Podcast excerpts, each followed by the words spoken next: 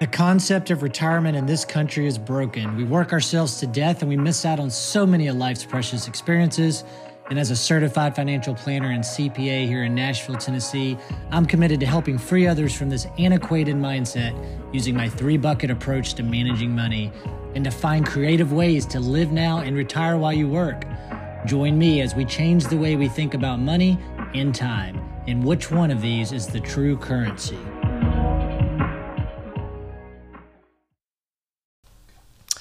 Hello and welcome to Retire While You Work. Thanks for joining as always.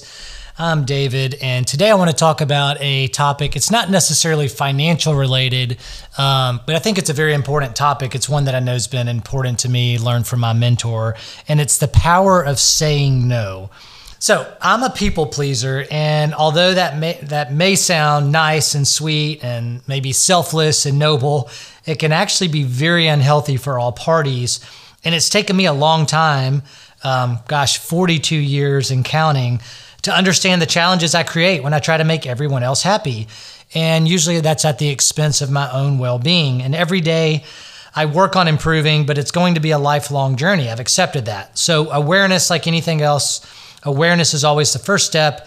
Though, uh, so now I'm realizing I'm doing it and I'm cognizant about stopping and questioning myself when I feel myself uh, saying yes to too many things. So people pleasers hate saying no to people because it means that we're letting them down, right? Um, I'd say no to that. It's wrong. Um, see how powerful that was? I just said no. It's hard for me to do. I stumbled on the words. So when you overcommit and say yes while knowing you are limited by time, you end up not putting your best foot forward. And over time, you really end up diluting yourself and or your business brand and you don't want to do that. And what you initially set out to do, which is please people, actually turns out to have the opposite effect, which is actually, you know, actually your biggest fear, disappointing others. Here's how it works. To please everyone, you bit, you burn the midnight oil at 50% and you and you go out and you deliver subpar products or experiences. And at the end, you feel tired from overworking yourself, maybe ashamed for not giving it your all, and even worse, those around you are either disappointed or can tell that you didn't give them the focus that they deserved. And that can make them feel, you know, small or insignificant, right? Uh, and that's terrible. So if you feel the need to say yes, for example, in business, but you know you can't give it your all, then delegate. You pay people on your team or in your organization to help maintain and grow the business, so utilize them. Fight that unhealthy urge to be a control freak, and it's easier said than done says the guy who's supposed to have a writer help organize his thoughts. Um, you know, when I wrote my book, but instead I decided to write every single work, uh, every single word of the book myself. Um, so there you go, control freak. But if you can't or you don't feel comfortable delegating, then do the right thing for yourself and for your loved ones and just say no. It might feel rude, harsh, unloving, or even uncomfortable at first, but like anything else, over time, it does become easier and you will deliver better quality and experience sincere connections with customers and loved ones by making your yes moments your best efforts. Now, I think the word simplicity is one of the best words ever. Okay, maybe not ever, but it's been pretty powerful word in the past few years for me and many of my clients and our culture as a whole at, here at uh, David Adams Wealth Group. Um, downsizing, carrying a credit card versus cash, really choosing anything that removes the complexities from our brains so we can be more present with those we love. Clearing the clutter in our brains creates space and capacity to dream again, similar to uttering that previously dreaded word, no. Another word of advice don't spread yourself too thin. So think post it notes. My mentor, George, once asked me, how many people could you call at two o'clock in the morning for help and they wouldn't say anything except tell me where to go and where to be? And that really made me think. He advised me that having a small list of names, enough to fit on a post it note, of people that you can count on always, no matter what. And if you have three to five, consider yourself beyond blessed. And oftentimes, you know, we try to go an inch deep and a mile wide in life.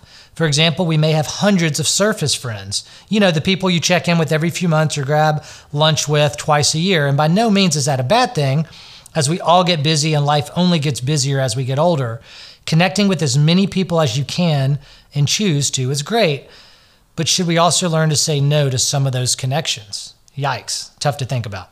I've spoken to multiple clients towards the end of their journeys in life asking for wisdom and advice, and often they've told me that they wish they'd invested more into less, whether it's people, cars, homes, businesses, groups, you name it. Going a mile deep and maybe a few feet wide, now there's great wisdom in that. And applying this to other areas of life also holds true, as in our earlier example of learning to say no so you don't overcommit and spread yourself thin. Mastering this will pay dividends during your retire while you work journey. Quality, not quantity. This year, say yes to less and no more often. You'll find yourself creating more space and capacity to retire while you work. And remember, it's two degrees at a time. Small changes create small opportunities to get you closer to your goals. And several two degree changes start building up to a full circle. Thanks a lot for joining. I'm David. Be with you soon. Thank you. Thank you for listening today to Retire While You Work. I'm David Adams and hope you'll continue to listen as we discuss creative ways to manage your time and money.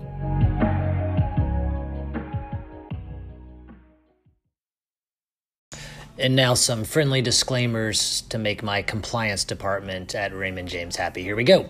Any opinions are those of myself, David Adams, and not necessarily those of Raymond James. Expressions of opinion are as of this date and are subject to change without notice. The information contained in these podcasts do not purport to be a complete description of the securities markets or developments referred to in this material. The information has been obtained from sources considered to be reliable, but we do not guarantee that the foregoing material is accurate or complete. Every investor situation is unique, and you should consider your investment goals, risk tolerance, and time horizon before making any investment. Prior to making an investment decision, please consult with your financial advisor about your individual situation. Any hypothetical examples are for illustration purposes only.